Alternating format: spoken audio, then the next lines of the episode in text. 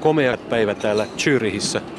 Raitiovaunut kulkevat helsinkiläisittäin kotoisesti täällä pitkin kävelykatua. Siinä ei muuta autoliikennettä sallita. Ihmiset kulkevat, sanoisiko, aika verkkaisesti täällä. Mutta elintaso täällä Sveitsin suurimmassa kaupungissa Zyrihissä vaikuttaa, sanoisinko, korkealta. No siitä ei ole epäilystäkään ja tämähän on ollut Sveitsin, sanotaan viime sodan jälkeen, niin pitkä linja, että Sveitsissä on maailman parhaat olot, korkein elintaso, mutta nyt niin kuin olemme täällä nähneet ja kuulleet, niin tämä koko järjestelmä on uhanalaisena. Niin, sveitsiläisten lintukoto on nyt samanlaisen vyörytyksen alla kuin mikä tahansa muu Kuten kansa, Suomessa. kansakunta Suomessa. ja ka, varsinkin pieni kansakunta tässä maapallolla. No. Tätä kutsutaan globalisaatiokehitykseksi tai mondialisation kehityksiksi. No. Mikä se olisi saksaksi? Globalisierung. Globalisierung, joo. joo. Eli nyt... täällä, on, täällä on, niin keskustellaan ihan samoista ongelmista. Nyt työttömyys alkaa äh, Sveitsissäkin olla ja, ja, ja ongelma. Ja Sveitsissähän se on todellinen järkytys, koska täällä on ollut täys työllisyys ja pikemminkin tänne tuotu ulkomaista työvoimaa jatkuvasti koko sodan jälkeisen aikana. Ja nyt täällä äh, alkaa jo sellaista kohta ruotsin lukuja olla, olla työttömyys, niin se on todellinen järkytys sveitsiläiselle järjestelmälle. Joo, mutta kyllä edelleen katse on näitä komeita kauppoja, joissa on koruja, kelloja, hienoja vaatteita ja tätä täkäläistä väkeä, hyvin pukeutunutta väkeä, niin kyllä se vielä tuntuu tämä globalisaation haaste suhteellisen kaukaiselta, mutta vaanii jo tuossa nurkan takana. No eihän globalisaatio sitä tarkoita, että kaikki köyhtyy, vaan äh, kyllä Sveitsissäkin äh, globalisaation myötä tulee olemaan rikkaita. Ne selviytyjiä, jotka on mukana näissä sveitsiläisissä äh, kansainvälisissä suuryrityksissä, jotka menestyy pankeissa ja kaikessa tällaisessa toiminnassa, että kyllä varmasti kaupoissa riittää ostajia. Saksassa on myöskin tällaisia, mutta sehän mm. tarkoittaa täällä Sveitsissä niin kuin samaa muuallakin, että kansa tulee jakautumaan. Eli on, on sellaisia ihmisiä, jotka työskentelee tässä menestyksen mukana ja sitten toiset putoavat pois kelkasta. Tuossa viereisessä pöydässä, kahvilapöydässä on kyllä tällainen kelkasta pudonnut mm. henkilö. Näitä näkee täällä Zyrihin varakkailla kaduillakin, siellä täällä. Mm. Mutta mennään kysymään, mitä Union Bank of Switzerlandin, eli Sveitsin suurimman pankin pääekonomisti, tohtori Peter Buomberger, ajattelee tästä globalisaatioprosessista. Not so quiet anymore, Switzerland, you know, because uh, globalization and internationalization has put quite some pressure on Switzerland. Sveitsi ei ole enää niin hiljainen, sillä globaali talous on aiheuttanut meille jo paljon paineita. Ne yritykset, jotka ovat toimineet rajojen yli, ovat avautuneet jo aiemmin. Mutta pelkästään maan sisällä toimivat yritykset ovat nyt joutuneet tilanteeseen, jossa niiden on pakko herätä. Sveitsi on maana ollut taloudellisessa taantumassa. Nyt on seitsemäs vuosi peräkkäin, kun kansantuote ei kasva ollenkaan. Sveitsi siis kamppailee asemastaan, jonka globalisoituminen ja kansainvälistyminen ovat panneet kovalle koetukselle. Valitettavasti olemme tässä prosessissa vain osittain mukana.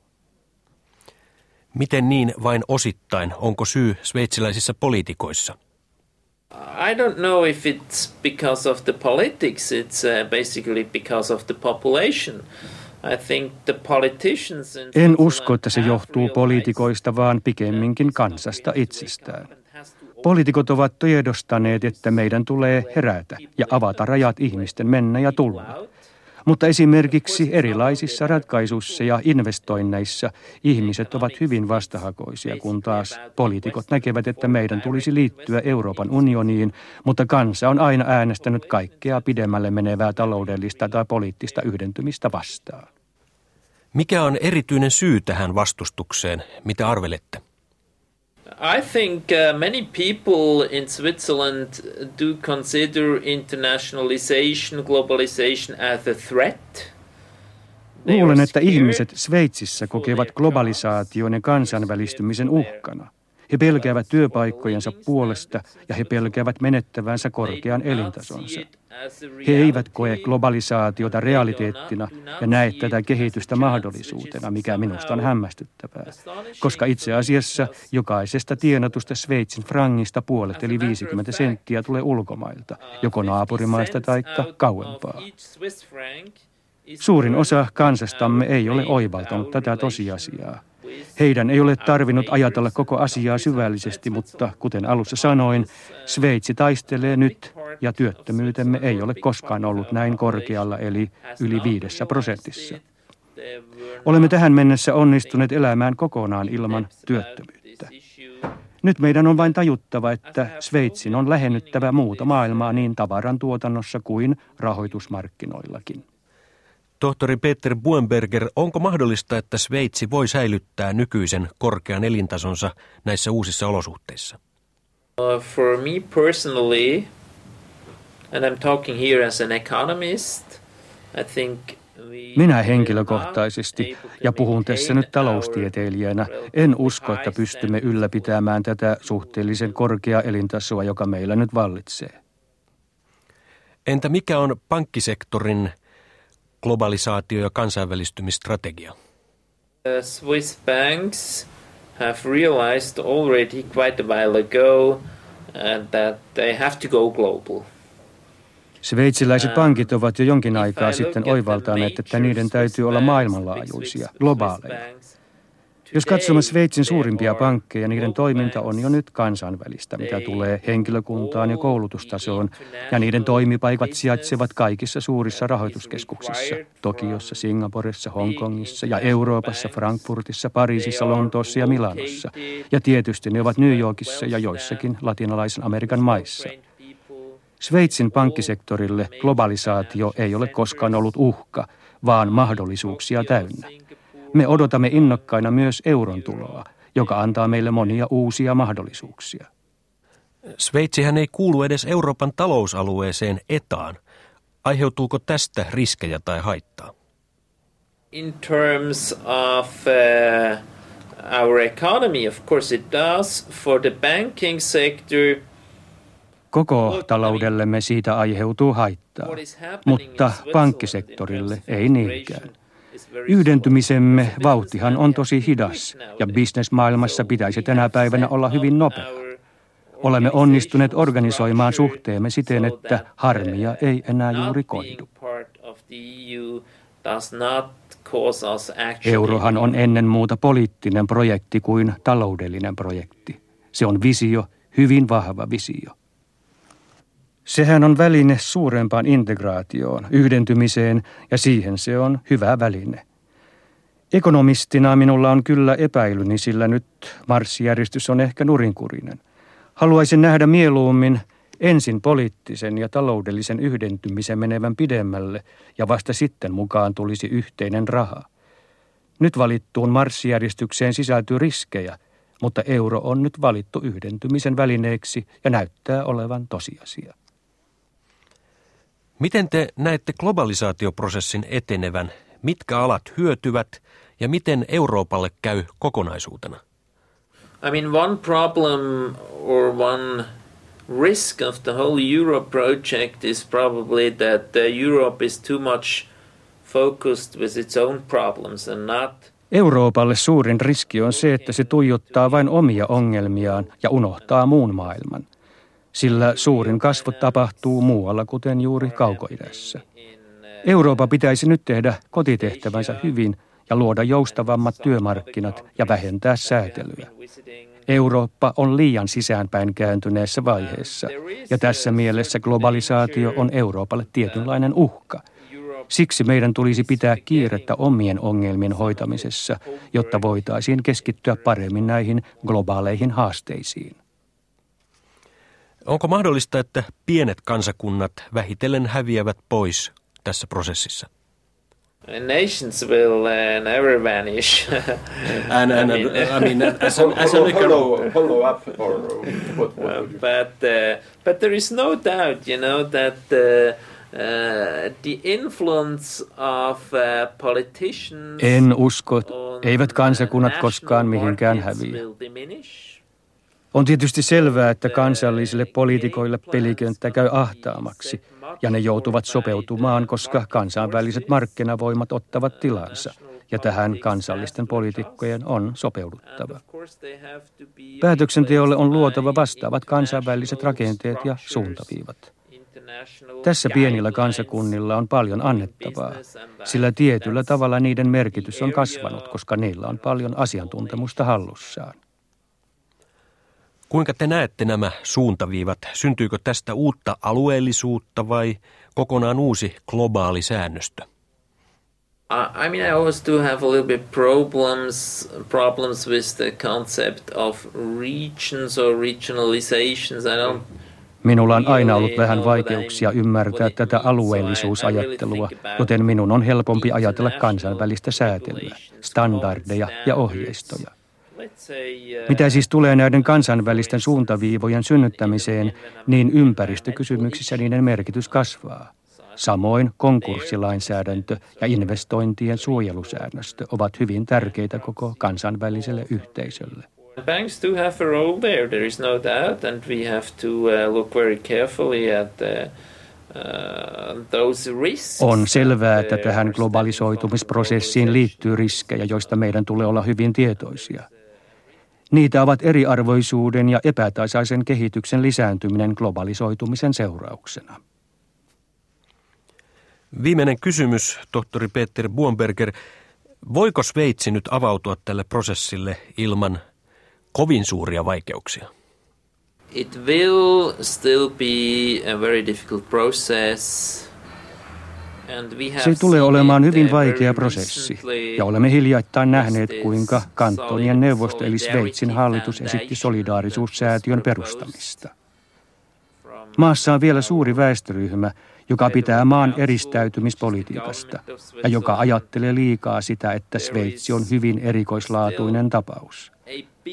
Mutta se aika koittaa, jolloin havahdumme siihen, että olemme samanlaisia kuin muutkin, ja sitä myöten avaudumme muulle maailmalle. Think too much that Switzerland is very special, and as a matter of fact, we are people like everybody else in this world, and the time will come when a majority of people will realize that in Switzerland. Pierre Frantzen on sveitsiläisen vasemmistolaisen aikakauskirjan Widerspruchin päätoimittaja, jonka tapasimme Zyrihissä. Tämä aikakauskirja julkaisi viime vuonna erikoisnumeron globalisaation vaikutuksesta työhön ja ympäristöön.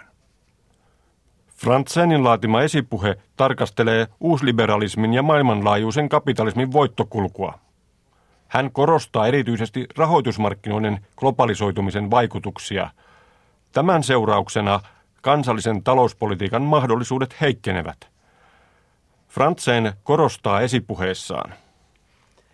Maailmalla käydään sotaa siitä, missä on alhaisimmat palkat, verot ja sosiaaliset standardit. Tällä on tuhoisa vaikutus paikallisiin yrityksiin ja se aiheuttaa rationalisointipainetta, joka johtaa työpaikkojen häviämiseen.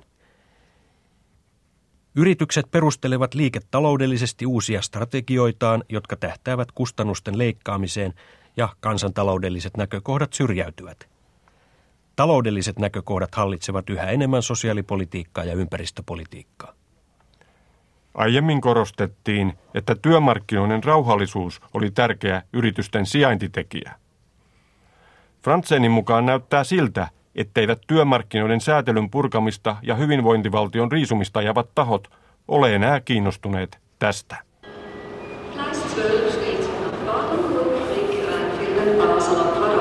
Gleis 13 in Einfach Zuges nach Bern, und halt bis Bern. Abfahrt 18 Uhr.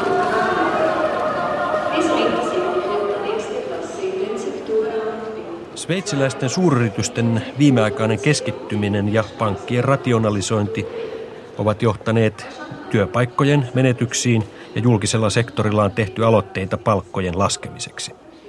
Ammattiyhdistykset ovat järjestäneet laajoja mielenosoituksia. Sveitsiläisen eristyneen lintukodon ajat ovat siis ohi, ja maa alkaa muistuttaa kehitysongelmiltaan sitä ympäröivää Euroopan unionia. Ajan merkkeihin kuuluu se, että Singaporen malli on tullut osaksi sveitsiläistä keskustelua. Kun aiemmin Singaporessa pidettiin Sveitsiä esimerkkinä, nyt asiat ovat kääntyneet päälaelleen ja Sveitsissä pidetään Singaporea esimerkkinä. Jotkut pohtivat jopa perinteisen sveitsiläisen puritanismin ja Singaporen johdon korostamien aasialaisten arvojen välisiä yhtäläisyyksiä.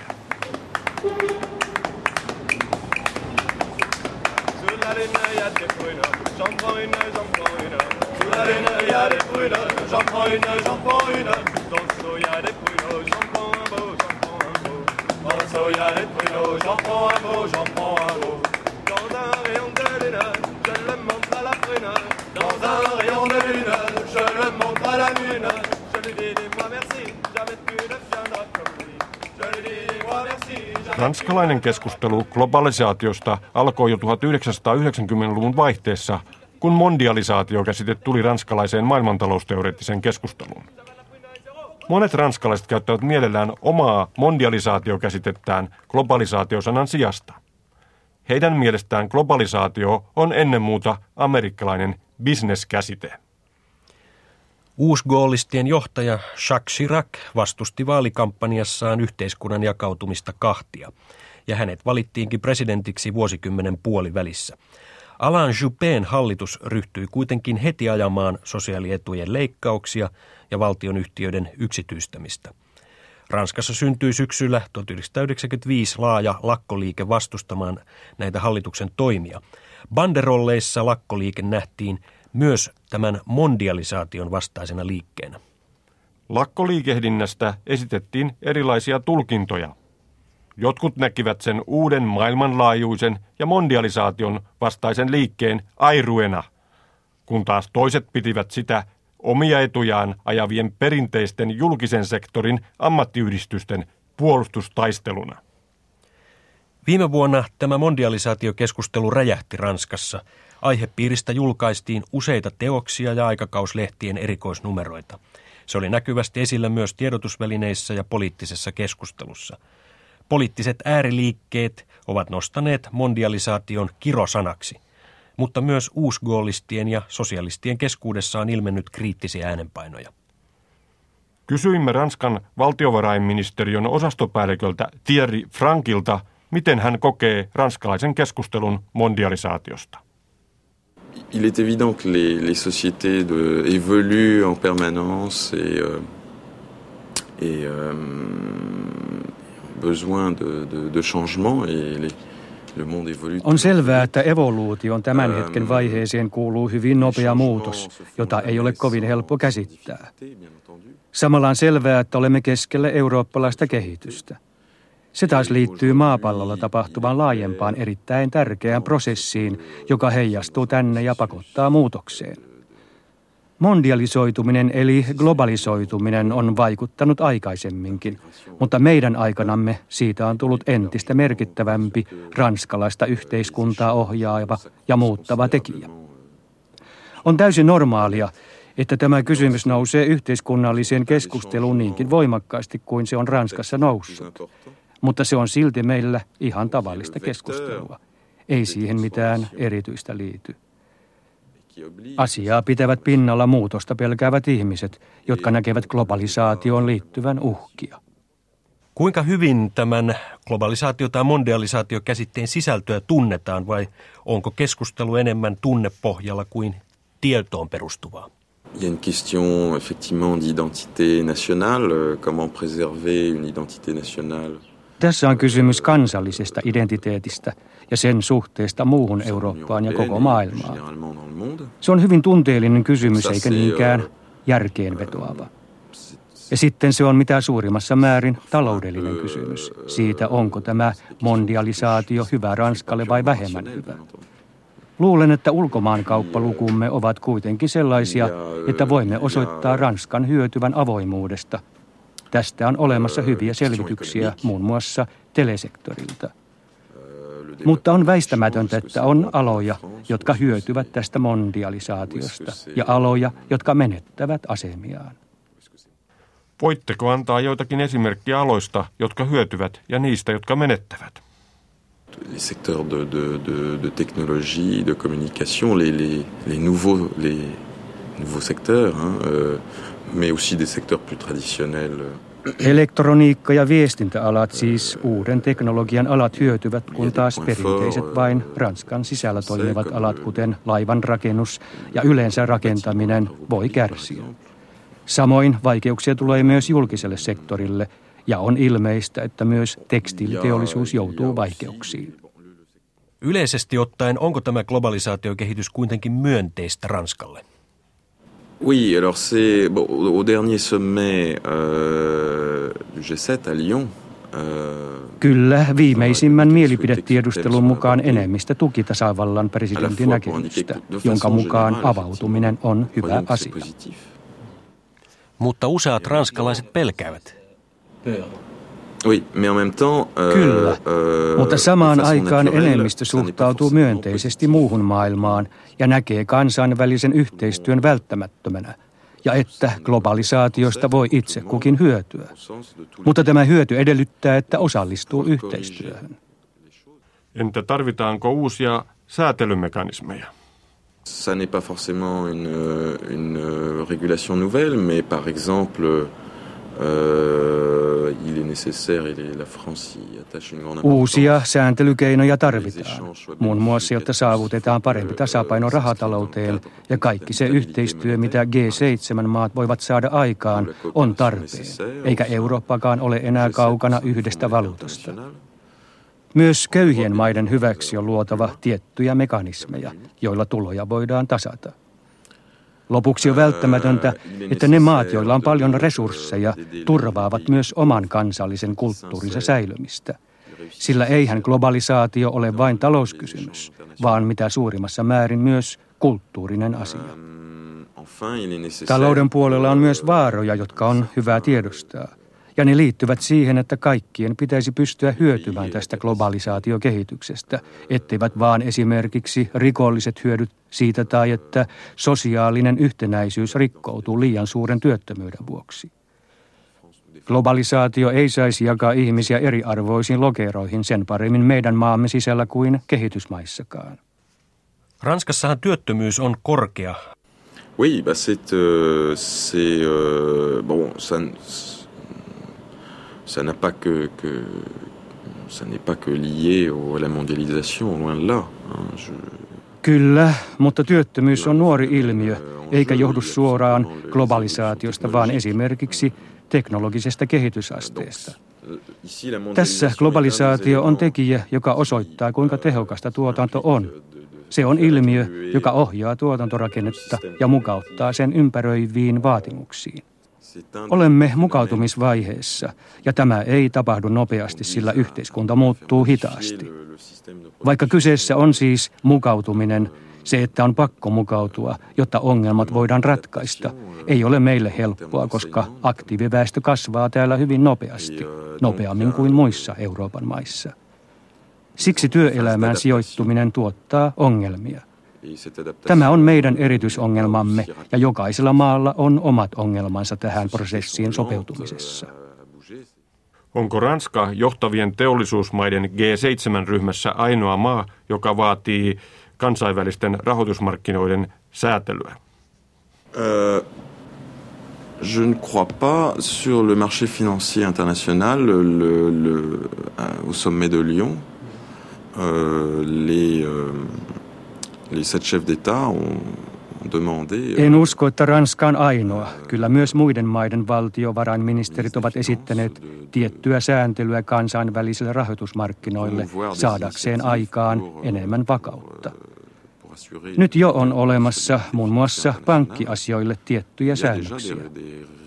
Olemme uuden ilmiön edessä, sillä kansainvälinen rahoitus- ja sijoittajaryhmä on jo nyt tavattoman monimutkainen rakennelma, jota on vaikea valvoa ja ohjailla.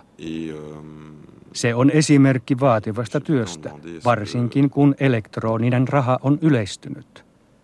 Tätä kehitystä pitäisi arvioida siltä kannalta, että tuoko se taloudelle hyötyä ja tuoko se lisäarvoa. Tämä on kysymys, joka aiheuttaa huolta ja jakaa muita G7-maita. Sitten on tietenkin asia erikseen, pitääkö aina luoda muodollisia sääntöjä – Vai voiko epävirallinen yhteistyö olla myös tehokasta? Mitä ajattelette siitä kritiikistä, jota anglosaksisissa maissa esiintyy Ranskaa kohtaan? Tämähän tulee hyvin näkymiin vaikkapa The Economist tai The Wall Street Journal-lehtiä lukemalla. Je dirais d'abord qu'il y a des, des, des, des images des, des, qui, qui restent longtemps. Euh, Tunnen hyvin ne piirrokset, joissa Ranskaa esitetään karikatyyrimaisesti, euh, mutta uskon, että kyse on pikemminkin nyansseista kuin erilaisesta filosofiasta, ajattelutavasta, joka on yhteinen länsimaille. Demokratia, ihmisoikeudet ja tällaiset arvot ovat samanlaisia, mutta on yksityiskohtia, jotka jakavat kansainvälistä yhteisöä. Kaikilla isoilla länsimailla on tietynlaiset omat mallinsa. Saksalla, Iso-Britannialla ja Ranskalla. Siis ei ole kyse erilaisista arvoista, vaan kulttuurisesta erilaisuudesta, jonka pohjalle Euroopan unionia rakennetaan.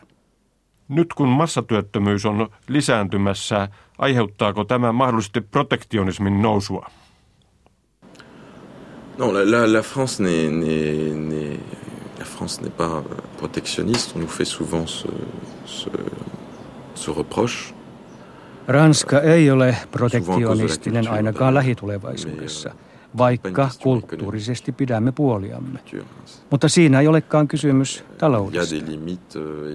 Muutoksellakin on rajansa, ja tätä kansainvälistä muutosta pitääkin säädellä monenkeskisesti, ja näin välttää ylimääräisiä vaikeuksia. Vapaa kaupankäynti ja muu yhteydenpito on päämäärä, mutta se voi toteutua parhaiten tietyissä rajoissa. Voidaan puhua siis organisoidusta vapaudesta. Tietyssä mielessä tämä on vääjäämätön kehitys, ja taloutemme tarvitseekin muutosta, ja pyrimme äärimmäisen avoimeen talouteen.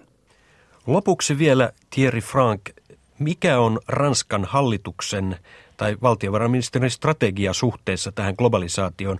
Onko sellaista selvää linjaa olemassa?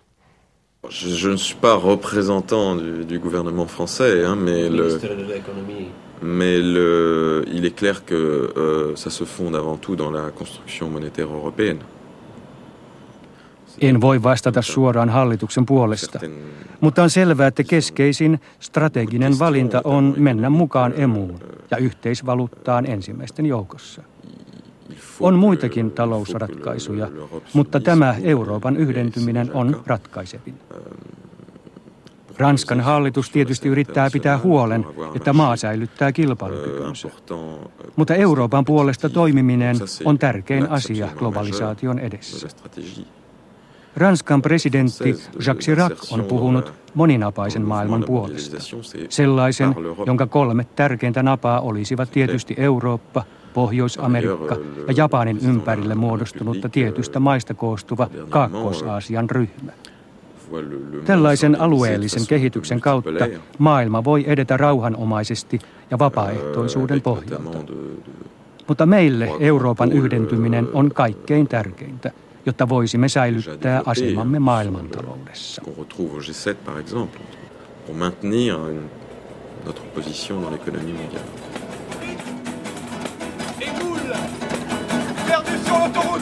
Je me sens un peu scout, il faut que coûte que coûte. Je me trouve à casse-croûte et à bout. Je roule à toute allure, en direction de mur. Si j'ai pas ma friture, je picoterai du malure. Allez, s'il vous plaît, en cœur. Soudain, un Jacques Morel se dessine dans le ciel. Sur la première bretelle, je me sens pousser les ailes. Pitbull, on entend rien, Pitbull, on entend rien. Je m'arrête sur un parking. La radio rythme un swing, mon estomac s'évigne, je vais manger comme un king.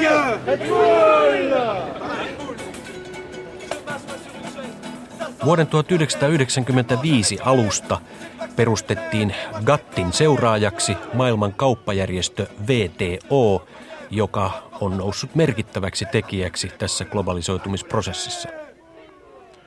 VTO on todellisella aallonharjalla tässä globalisoitumisprosessissa.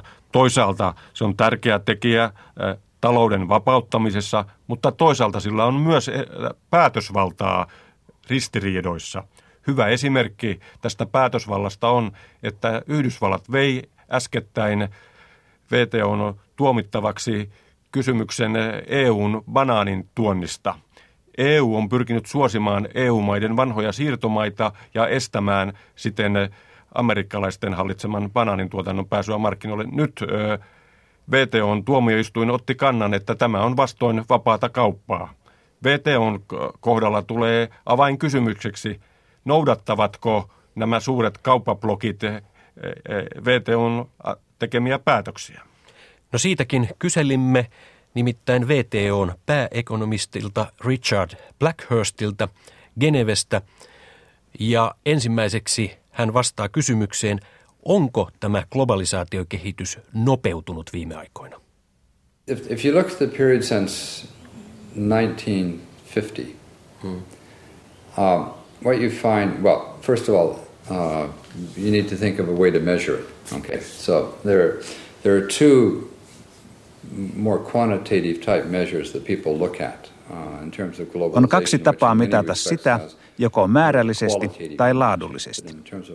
Ensinnäkin useimmat ihmiset uh, tarkastelevat tätä kysymystä mittaamalla kaupan määrällistä kasvua suhteessa tavaratuotantoon. Voimme siis sanoa, että globalisaatiokehitys on viimeisen kymmenen vuoden aikana kaupan määrillä mitattuna edennyt vauhdikkaasti. Henkilökohtaisesti olen sitä mieltä, että perustaltaan olemme taas tukevalla globalisaatiouralla, joka alkoi toisen maailmansodan jälleenrakennuksesta, vaikka 1950- ja 60-luku eivät olleet kuitenkaan pelkästään toipumista maailmansodasta, vaan myös 30-luvusta, jolloin monet asiat menivät sekaisin. Monet ekonomistit ovat arvioineet, että kansainvälisen kaupan taso ei yltänyt vuoden 1913 tasolle vasta kuin joskus 1960-luvulla. Milloin Kiina ja Venäjä mahdollisesti liittyvät VTOn jäseniksi ja muuttaako se paljon asioita? Very hard to predict. Um, the WTO is it's it's different from other international organizations or international economic organizations – on hyvin vaikea ennustaa. VTO eroaa muista kansainvälisistä talousjärjestöistä siinä, että sen toiminta perustuu säännöille ja siten kurinalaisuuteen. Kun lukee lehtiä, niin saa käsityksen, että GATT ja nyt siis VTO edistävät vapaata kauppaa, se on totta, mutta vain puolitotuus, sillä VTOn tehtävä on luoda sääntöjä ja kurinalaisuutta eri maiden kauppapolitiikkaan. Tärkeää on siis huomata, että noiden kahden valtavan suuren maan mukaantulo ei merkitse vain VTOn laajenemista, vaan myös Kiinan ja Venäjän sopeutumista VTOn sääntöihin. Niitä ei muuteta vain siksi, että Kiina ja Venäjä liittyvät mukaan. Tietenkin näiden kahden suuren maan mukaantulo on VTOlle tärkeää, mutta kuten jo sanoin, kerhoon pääsee vain noudattamalla tiettyjä sääntöjä. Onko tässä maailmankaupassa sitten eroa sillä, onko maa suuri vai pieni. Actually, Finland's in the interesting position of being both an, a signatory to the WTO, that is, Finland is a member in its own right of the WTO, but so is the EU. Suomi on mielenkiintoinen esimerkki siksi, että se on VTOn perustamiskirjan allekirjoittaja maa, mutta niin on myös EU, jonka jäsen Suomi on yhtenä 15 maasta. Jos nyt ymmärrän oikein, ei Suomella ole enää sananvaltaa esimerkiksi tulliasioissa, vaan niistä päätetään Brysselissä. Kun liikutaan kaupan perinteisiltä alueilta, kuten tulleista ja kauppakiintiöistä kohti uusia alueita, kuten henkisen pääoman suojaa ja kohti tulevaisuuden palveluita yleensä, niin yhden jäsenmaan pätevyys suhteessa Brysseliin tulee kyseenalaisiksi. Tämä on tietysti asia, jossa jäsenmaat ja EU-komissio ottavat toisistaan mittaa. Suomi erillisenä VTOn jäsenenä, niin sitä voisi kuvailla siten, että vaihtoehto monenvälisille sopimuksille on kahdenväliset sopimukset, esimerkiksi ilman GATTia taikka VTOta. Suomella olisi kahdenväliset sopimukset USAn, Japanin ja Kanadan kanssa, eikä tällaisessa tilanteessa pieni maa voi tuoda kovin paljon poliittista tai taloudellista neuvotteluvoimaa pöytään. Jos asut kovassa lähiössä ja painat vain 50 kiloa, olet pulassa. Mutta olet vähemmän pulassa, jos kaduilla partioi poliisi, joka estää väkivaltaisuudet. Onko VTOlla sitten käytettävissään todellisia sanktioita, keinoja estää näitä sääntöjen rikkomisia ja onko niitä jouduttu käyttämään?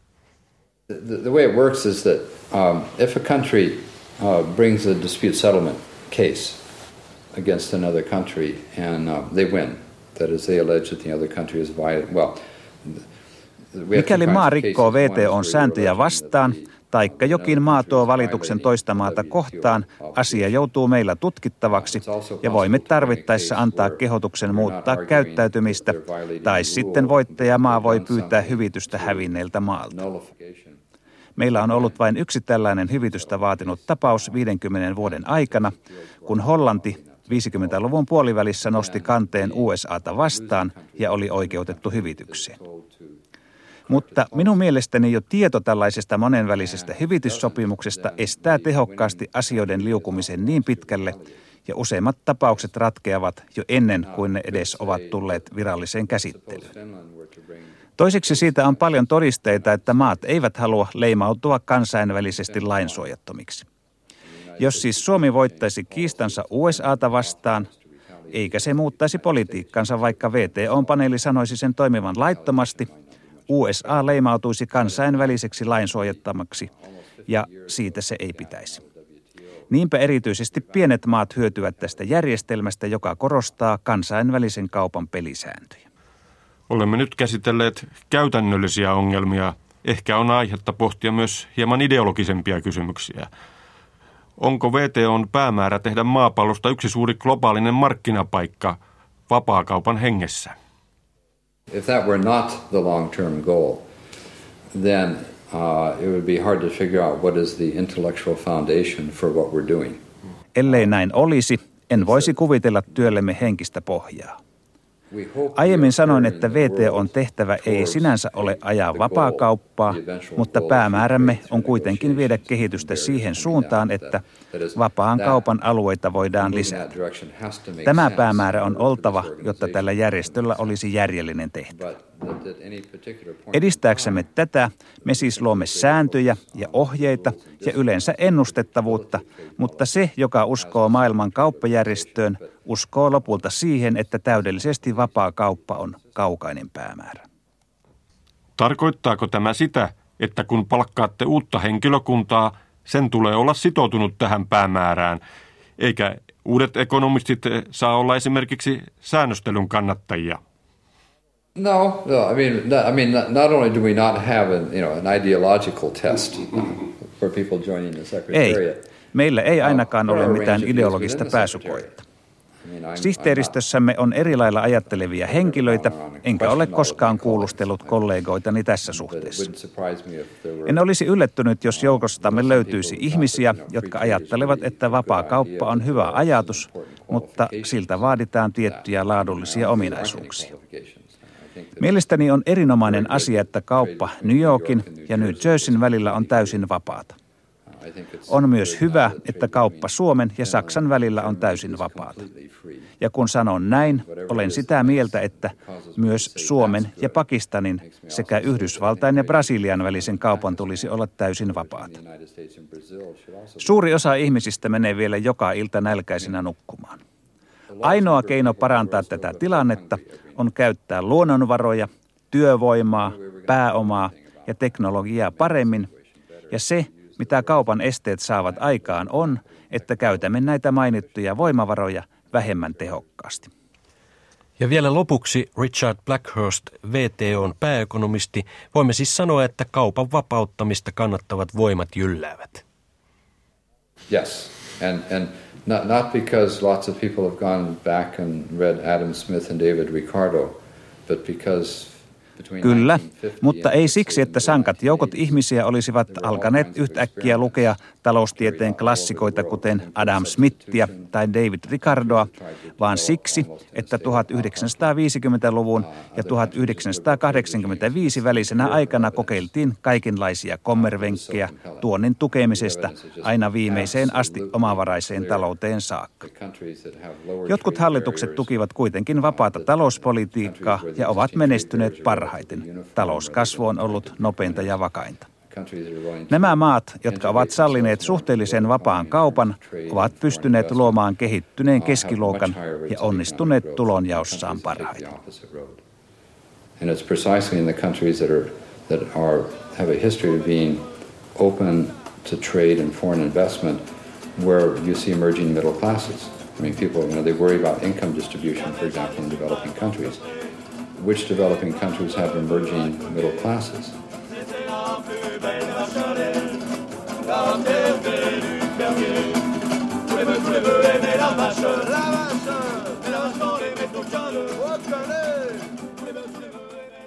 Pariisissa sijaitseva OECD on perinteinen ja vaikutusvaltainen kehittyneiden teollisuusmaiden yhteistyöjärjestö, jolla on suuret voimavarat.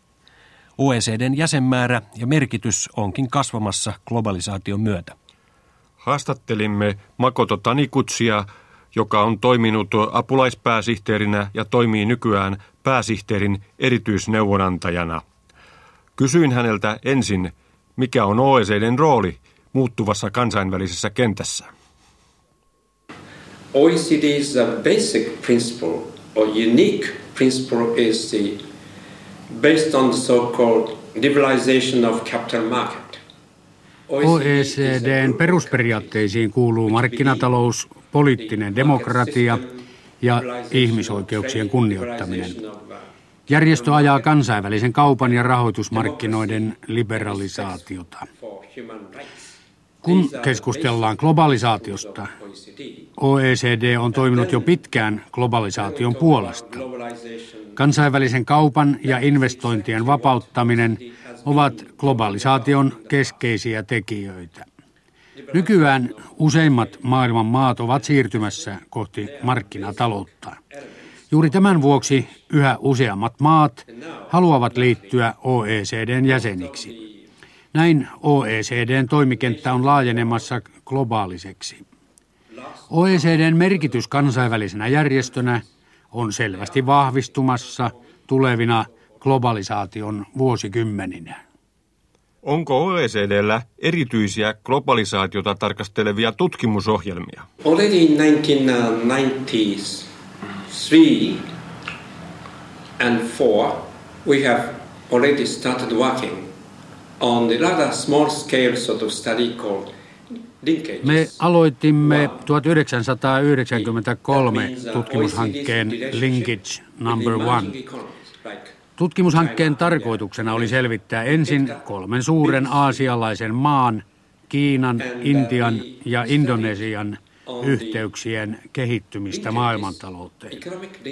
Tämän jälkeen me laajensimme tutkimushanketta. Toisessa vaiheessa tutkimuskohteisiin liitettiin suurista maista Venäjä ja Brasilia sekä useita muita Aasian, Afrikan ja latinalaisen Amerikan maita. Kutsumme tätä Linkage Number Two hankkeeksi. Tutkimushankkeen keskeinen aihepiiri on ollut, miten globalisaatio vaikuttaa OECD-maiden ja sen ulkopuolisten maiden välisiin suhteisiin. Keskeisintä siinä ovat voimakkaan ja heikon talouskasvun skenaariot. Mikäli kansantalouksia liberalisoidaan ja uudistetaan voimakkaasti, tuloksena on voimakas talouskasvu. Mikäli näin ei tehdä, seurauksena on protektionismi ja heikko kasvu. Itse asiassa teknologian kehitys on ollut tärkeä tekijä globalisaatiossa. Teknologian kehitys on eittämättä globalisaation moottori. Je sais je l'aime, mais c'est pas carême. Et quand il m'apporte un cierge, je me sens toute chose. Même si je l'aime, lui n'est pas poème. Il sait que je dois rester vierge pure comme une rose. Elle l'aime, elle l'aime. Même si c'est pas très pieux. Elle l'aime, elle l'aime. Car il a un bonnet. Elle l'aime, elle l'aime. Quand il me rend visite. Elle l'aime, elle l'aime. Car il a une